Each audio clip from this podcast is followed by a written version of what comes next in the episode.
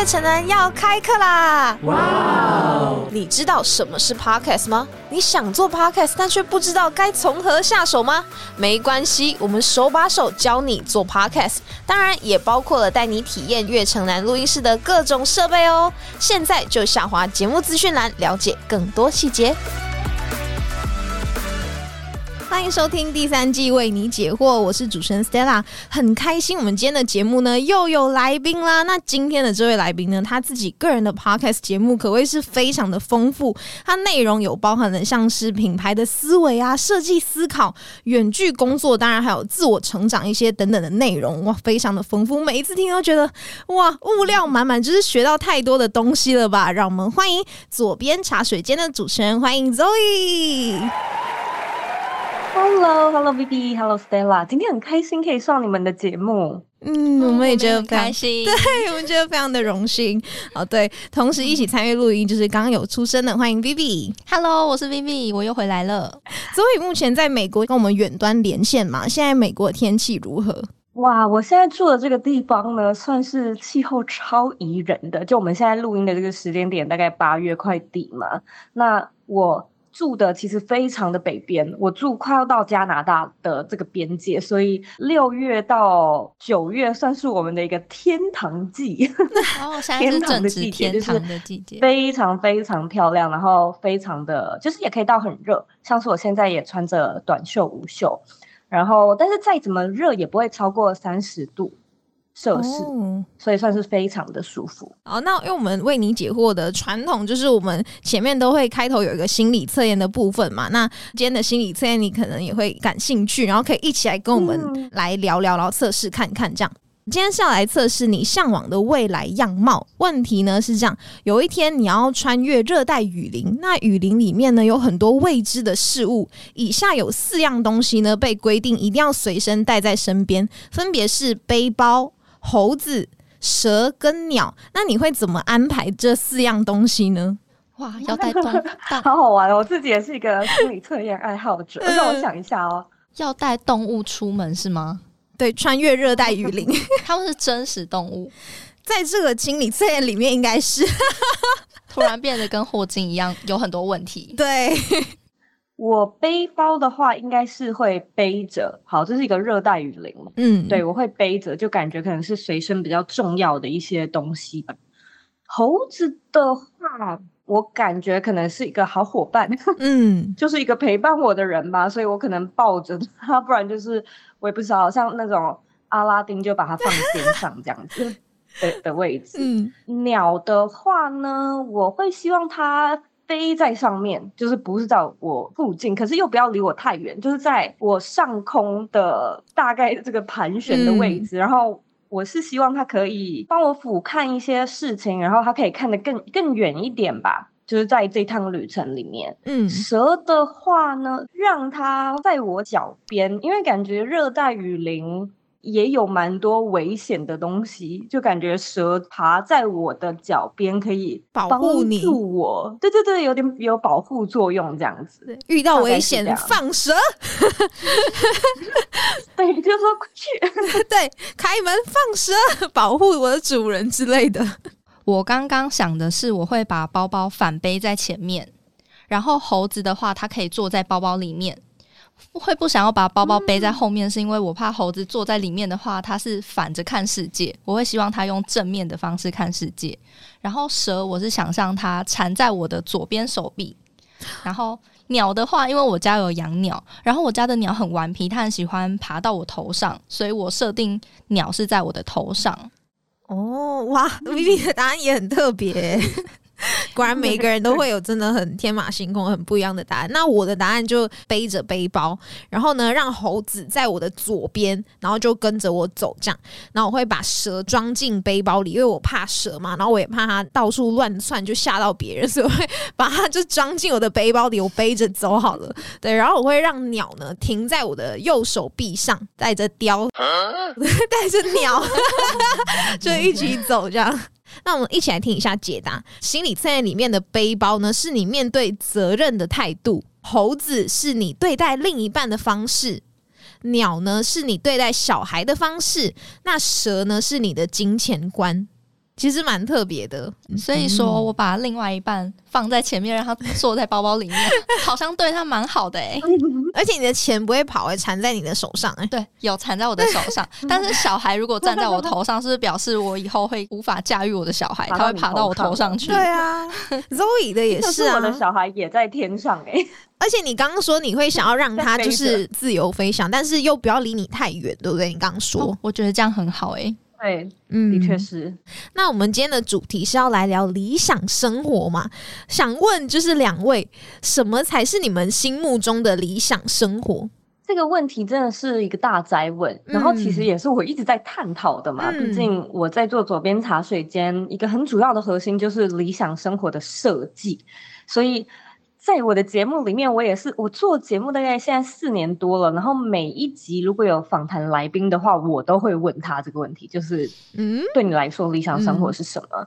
所以我听过各式各样的答案。那我觉得最贴近我心里面的答案，过去四年到现在有一点点改变。以前呢，我可能会说一个比较比较简单、笼统易懂的，就是我喜欢在呃我喜欢的地方。跟我喜欢的人做我喜欢的事情，然后希望可以一直以来都有这样的一个选择权。但是直到现在，我开始变得比较是把那种很具象的东西越来越抽象化。就是过去的那种具象，可能是我想要财富自由，所以它很具体。然后我想要就是有一份喜欢的工作，类似像这样子。可是我后来觉得，真正的理想生活，它可能是我们可以更活在当下。而不是活在明天，所以我觉得其实我们都一直为了这个理想在努力。但是你仔细想一想，你就会觉得这这里有 bug。就是如果说你想要活在当下啊，那你你现在就可以活在当下啦。例如说，我们现在三位都很全神贯注的在录音。我觉得在理想生活上面，好像就是这种很小很小的片刻，会让你觉得说，哦，其实我这一刻很幸福。哎，其实我这一刻活得很理想，可是要能够发觉，就是要能够觉察到自己这一刻真的过得很开心，过得很不错。我觉得它蛮困难的，尤其是在就是工作节奏这么快的日常中，有的时候今一天就是咻一下就过去了。所以你真的是，其实你也许真的是过得不错，可是你感受不到，就是你没有真的很全神贯注。在那个当下，所以现在对我来说，理想生活它比较是一种生活能力，就像是我也觉得幸福是一种选择，对，所以你能不能够就是时时刻刻的知道说，就是这么这么 conscious，这么有意识的知道，其实你在过你的理想生活。如果你知道的话，那你就是在过你的理想生活。嗯，听你这样讲，我有想到的词是感受生活，诶。对啊，因为像每个人每一天这样过，但是他可能浑浑噩噩，或者是不知道自己真正要的是什么。当下他可能觉得，哦，我就这样选择 A 这条路，或是 B 这条路，就只是一个选择。但是他可能没有深刻的意识到，哎，他现在这个是他想要的吗？或者是他当下觉得幸福吗？这个就是，难道就是我想要追求的理想生活吗？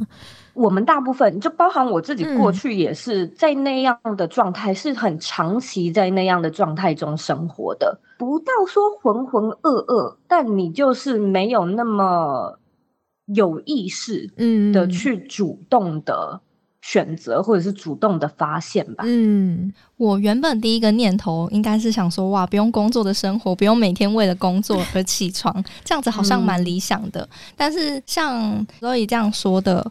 能够随时体会自己的生活，或者是感受生活中的一切。我觉得这样子很棒诶，因为我觉得这一题很有趣，然后我就有问我身边的朋友他们的答案是什么，然后有些人就会回答我哦，他想要一边旅行一边工作，但是他说现在越来越难了嘛，因为像之前经历疫情，然后现在虽然说慢慢开放，但是真的要把工作哇，你一边旅游，然后一边呃到处都可以工作，也是一个蛮困难的事情。然后上次有些人也回答我说不用工作。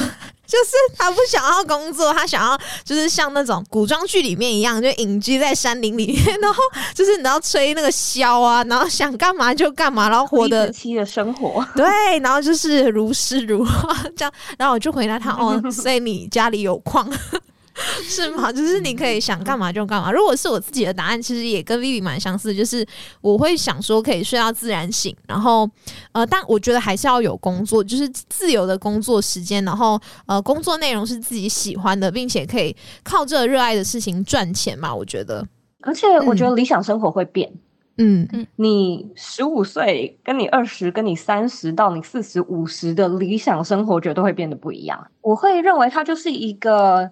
人生大灾问，嗯，你不断的去探索，环境会变，你自己也改变，所以你的理想生活也变。像是你刚才提到那个例子，我觉得超棒的，就是有朋友说希望可以一边旅行一边工作，嗯，哇，这个大概就是我十多年前的理想生活，所以我才说它是从一个很具体到很抽象，嗯，然后我觉得很具体也不错。如果说你能够具体的说出你不想要工作，或者你想要边旅行边工作，还是说你想要财务自由？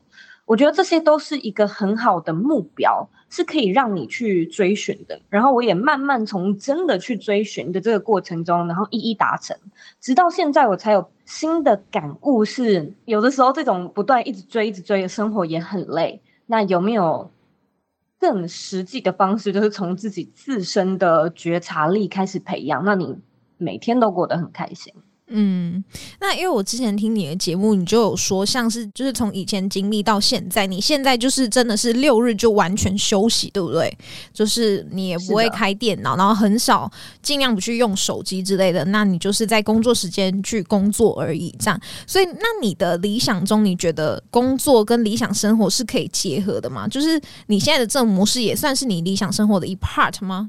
我觉得完全可以结合，完全可以结合。嗯，因为我现在在做的事情，我不能说百分之百，但是有接近百分之八十五，甚至到九十都是我喜欢的。然后再加上。这份工作是我很可以，就就是我真的完全在家。那当他当然有当赛嘛，就是我也没有同事，都自己一个人，蛮孤单的。不过我也可以自己去调整时间。远距工作这么多年的一个很大的心得，就是如果说你今天真的有幸可以自行调配你的时间，最好呢是先去安排你生活上的事情，再来安排工作。就是只要你一做这件事情。你的生活幸福感就会超大幅的提升。我觉得过往我自己也是，就是一直以来都是一个工作狂，所以我看什么事情我都是先以工作为主。工作几月几号几点要开什么会，然后什么样的时间点有什么样的专案，全都是先安排好工作上的会议跟行程，然后再去看我。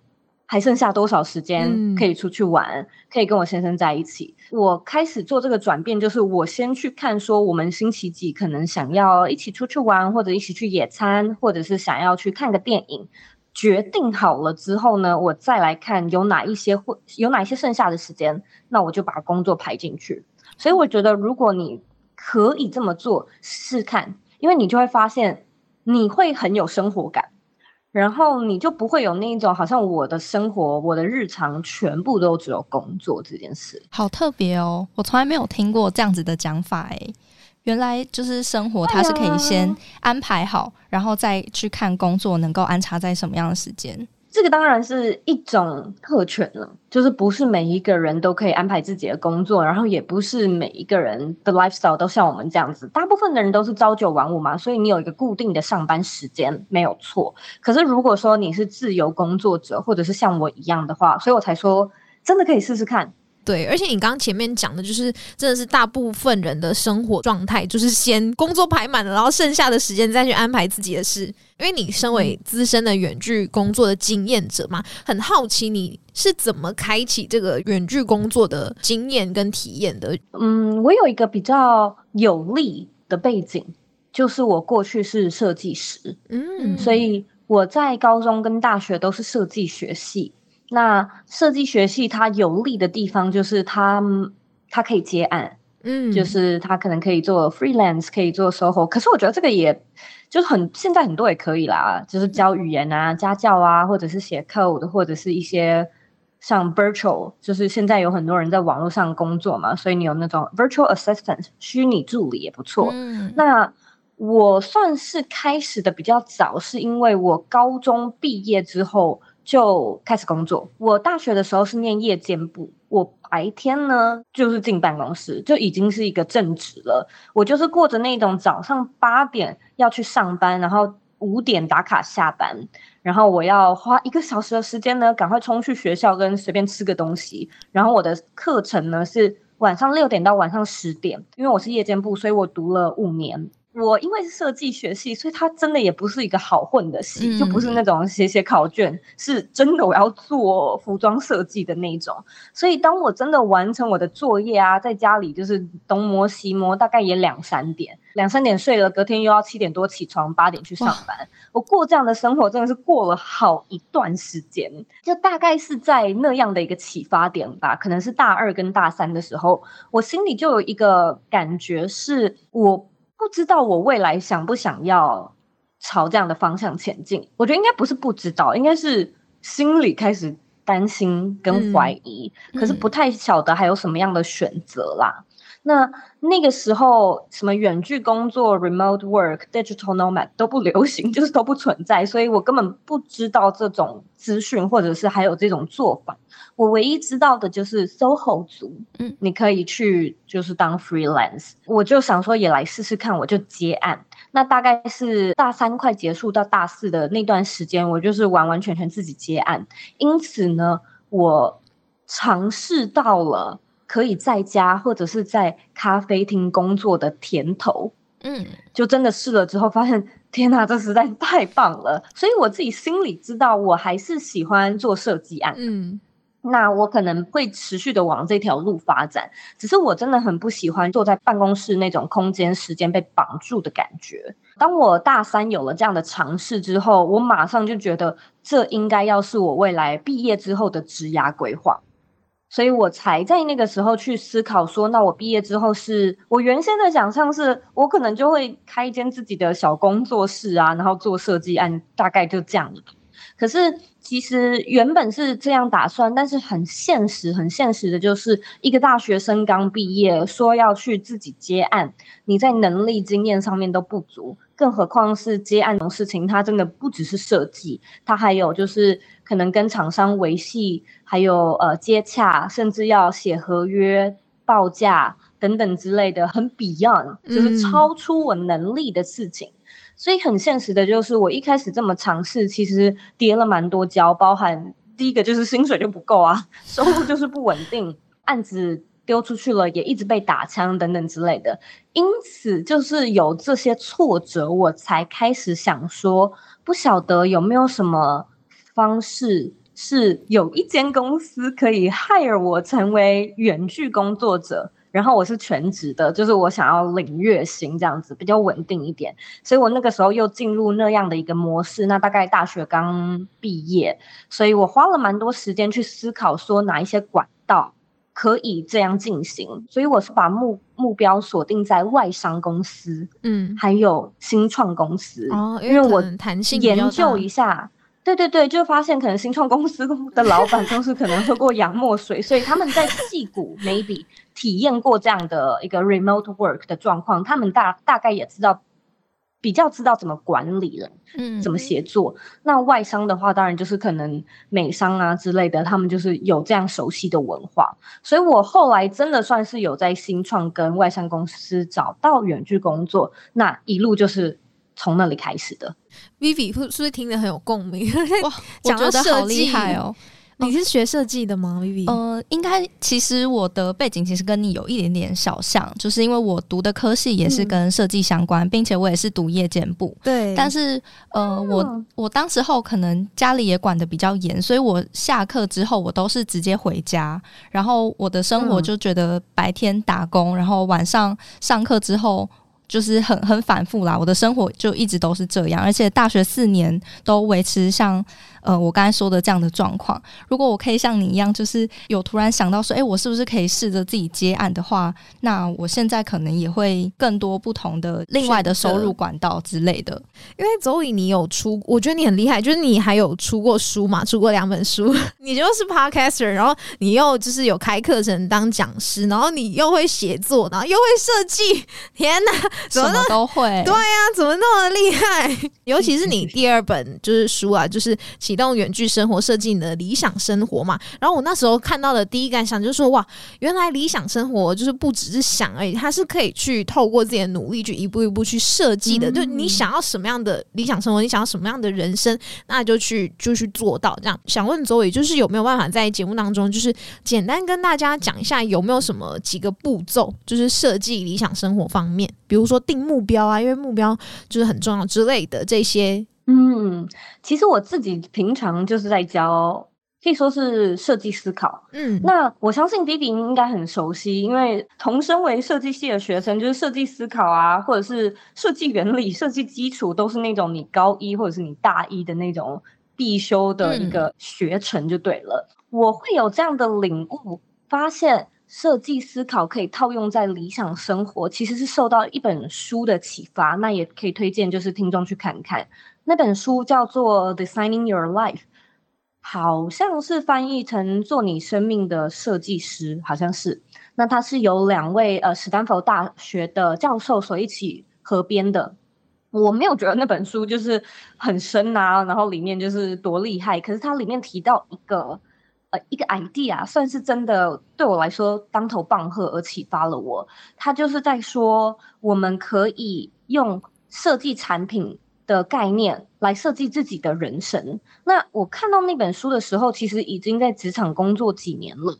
我那时候就想说，天呐，对我都是在帮老板、主管或者是客户设计他要的产品，他要的就是设计。可是我怎么从来都没有想过，说我也可以用同样的方式。来设计我的人生，把我的人生当成一个产品，或者是一个就是想要去实践的一件事情。你问到说，到底有什么样的方法可以进行？我觉得听众也可以就是直接上网查查看，什么叫做设计思考。它有很多很多方式。那我自己最常使用的方式是那个设计思考五原型，所以它有五个步骤嘛，就是你做任何产品必走的一个流程。例如说，你会需要先发现问题，然后你要定义问题，再来你做市场调查，你制作模型，然后到测试跟执行的阶段。所以在人生设计上面，可能就是你要先觉察嘛，你对自己要有同理或者是共感心，就是你说你生活过得不是很开心，这个也是要有一个发觉的，因为很多人他可能就很盲目，他也从来没有。很认真的问过自己，说我到底过得好不好？我到底快不快乐？所以这可能是第一步。如果你有觉察，其实这个就是改变的开始。它会有一些比较技术上的问题，例如说，好，你说你不开心，那你分析一下，我们定义嘛，这个就是第二阶段。例如说，是钱不够吗？是没有成就感吗？是你身边最亲密的那个人吗？就是是什么让你不开心？我们需要去有一个比较具体的框架跟定义。那后面当然就是寻找办法呀，想想可以怎么样解决，收集一些素材，羡慕谁的生活，然后有没有前辈可以请教。真的就是，其实这个阶段，老实说就是 research 跟 study，嗯，然后再到后面测试，呃，就是制作模型，它就会有点像是刚才 Stella 说到的。比较像是定目标，那又要怎么样设定出适合自己的目标？我觉得这之间，老实说有很多很多的学问。偷偷在这里也工商一下，就是我每年的年底呢，也都会开这个设计思考，就是人生设计的，有点算是集训营，一个五周的课程，五周的集训营，所以就是在教这个，就是在教我们刚才说到的怎么发掘、怎么觉察、怎么设定，然后怎么检视、怎么回顾、怎么调整。但是你在这就过程当中，你有你有没有遇到有一些人跟你说他不知道自己要什么的？是不是也可以用你刚刚所讲的那些方法去寻找？每天都会收到的问题，真的哇？那你会如何回答他们？我其实是觉得我们都知道我们自己要什么。就是如果说你真的很静下心，然后好好的倾听你内心的声音，不要有任何的否定、指责、批判或者是评价。你一定有，那这个东西也许很荒唐，这个东西也许不符合社会价值的期待都没关系，至少这是你内心的声音。我觉得内心的声音不能说是正确的声音，但是是诚实、最真实的声音。所以那一个我会说，就是你想做的事情，就是你感兴趣、你向往的人生样貌。那过往在可能。嗯，台湾呐，或者是一些亚洲的教育里面，我觉得当然我们都是比较传统那种填鸭式教育，就是人家为你准备好要读什么，也帮你设计好。所以我觉得成长过程中，我们并没有太多做选择的机会。但是如果说你现在开始呢，为自己的一些就是生活啊、日常啊、工作去主动性的做选择，我相信呢，你会发现。能够做选择的话，你所选择的应该会是你心之所向的方向。那当然，很多人会说，可是我就是不知道自己要什么，然后我也就是做出选择，好像也不是一个适合我的选择。这个是我觉得这件事情就是 make sense。超级合理，因为你过去都没有为自己做选择啊。那你现在如果说要开始做选择，你当然是缺乏判断力，你当然是缺乏经验的。所以一开始可能会选到一些不太适合自己的路是正常的，你只要知道这是很正常的，那就好了。可是持续的继续做选择下去，我觉得它会。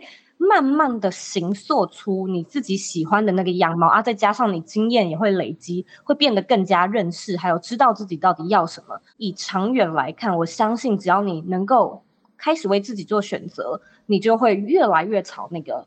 你想要更理想的方向前进了。我很喜欢你讲过的一句话，就是你有一句是说，希望每个人都能够用自己热爱的事物去赚钱，然后打造自己的理想生活。我就觉得深深的，就是放在我的心中，就是觉得，哎，确实也是我所希望的。大概四五年前，我开始做自己的个人品牌左边茶水间的时候，也有各式各样的挑战啊，包含我也是第一次算是微创业。嗯，然后也不太知道要怎么样找到观众，不太知道内容上面要怎么样设计，什么是听众想要听的主题。我我觉得这个我印象也很深刻，就是它也让我觉得好有挑战，好困难。尤其直到现在一直都没有改变的是，做个人品牌这件事情，可能真的很像创业，就是它很难有一个正确的答案，所以你必须要就是 feel comfortable。有的时候你在做很多决定是。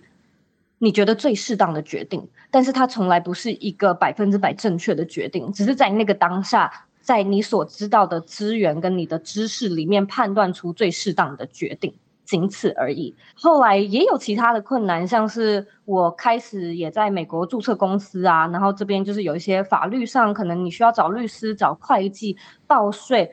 哇，这个我就是，我就是也是第一次接触，然后我也搞得一个头两个大，什么都不懂，慢慢的去关关难过关关过。那直到现在，就是我其实未来也有一个想法，算是我全新的一个理想生活。毕竟我觉得理想生活是阶段性的嘛，就像刚才说到的，所以你达成了之后，你可能会有一些新的想法。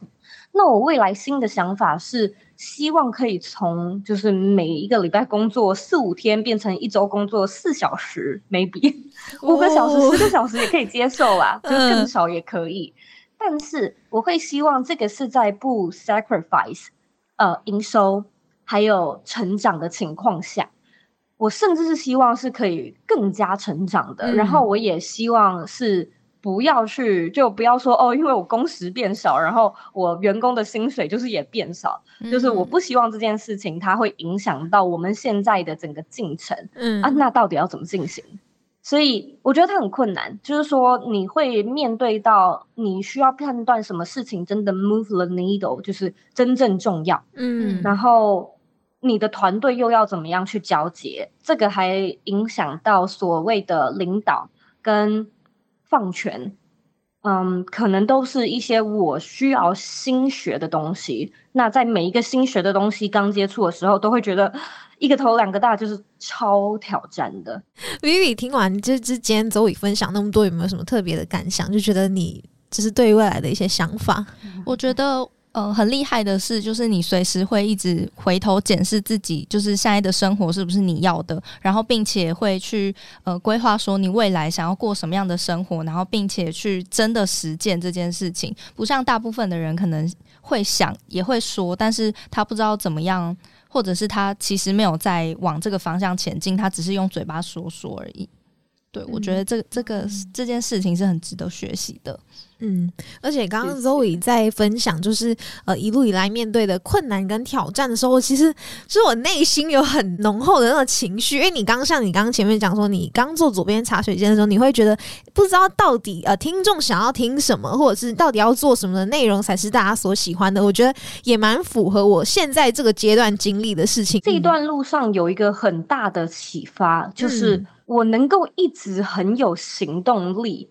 的很重要的关键是我从来都不去纠结正确嗯的决定或者是正确的行动，因为真的没有，就是你在那个当下你知道的就是没有那么多。像是如果说你在 A 点的话。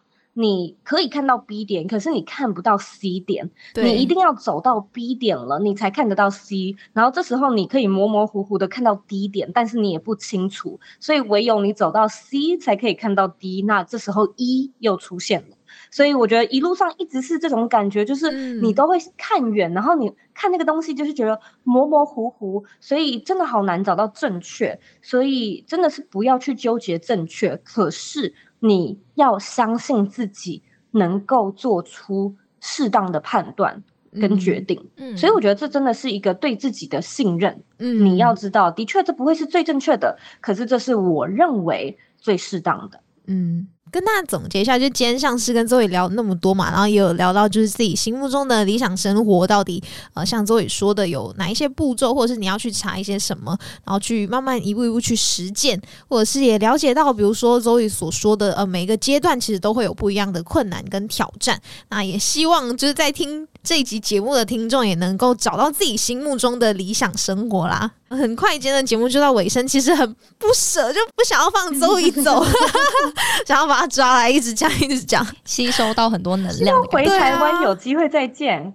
我还没去拜访过你们的录音室啊，一直也蛮欢迎来，谢谢，我很期待。对，我也很期待。真的感谢周宇跟我们聊了这么多，跟分享那么多自身的经验呐，还有关于理想生活的一些步骤跟想法。希望大家听了今天的这一集，也能够感觉到呃收获满满，并开启属于自己的理想生活。那大家也一定要支持周宇的 podcast 节目，叫做左边茶水间。那呃，周宇要不要宣传一下？在节目播出的这个时候呢，刚好是我们的品牌的课程 Bring Your Life 一年一度的奖学金计划，就是刚好开跑。那我自己有一个线上课程叫 Bring Your Life，它主要是在教个人品牌的设计，所以包含就是从品牌定位啊、受众设计啊，然后到后面的平台内容上面的规划。策略跟我们到后面就是会有商业模式嘛，获利模式的设计跟最后的行销策略，就是它是一个专门为从零开始，然后帮助你设计你的个人品牌自媒体的一个课程。我们这个课程就是开到现在已经第三年，有蛮多学生的，然后也有蛮多就是可能叫得出来的人，例如说那些学校没教的事的 Janet，或者是一则茶室的 Joyce。可能女子健心室的佩佩，就是这些人也都是我们很优秀的学生。那因为我们的这个课程它的价位比较高一点，嗯，所以呢，我们每一年都会办一个奖学金计划。那这个奖学金计划呢，是想要特别 target，就是经济上面需要协助的人。所以今年呢，我们是没有限制任何的申请资格啦。就是如果说你觉得你想要或需要对个人品牌经营感兴趣，都欢迎你来参加，都欢迎你来申请。但是我们会优先把名额让给呃，现在是学生，或者你是身心障碍，你是低收入户。或者单亲，嗯，可能疫情期间你工作的收入受到影响，就是有一些条件，然后我们会优先把名额让给有符合这些条件的人。那如果说你最后就是申请有获选的话呢，就会得到我们 Bring Your Life 的，就是价值大概快要一万五台币的课程，跟就是一年里面的各式各样的活动啊，包含我们每个月都会举办，嗯，外师演讲。或者是请学长姐回来做分享，然后还有可能也会有，如果我明年回台湾的话，应该也会有线下的同乐会，就是这些东西，就是在这一年里面你都可以就是免费享用。嗯，所以如果说你感兴趣的话，可以直接在网址上面输入 z o e y k 点 c o 斜线奖学金，你就是输入这个英文加中文的网址，那里面就是有报名的办法呀、时程。都在里面，就是邀请大家一起来参考。或者你觉得你身边有人有需要经济上的协助的话，也希望你可以把它多多的分享出去。嗯，真的真的要多多支持，就是。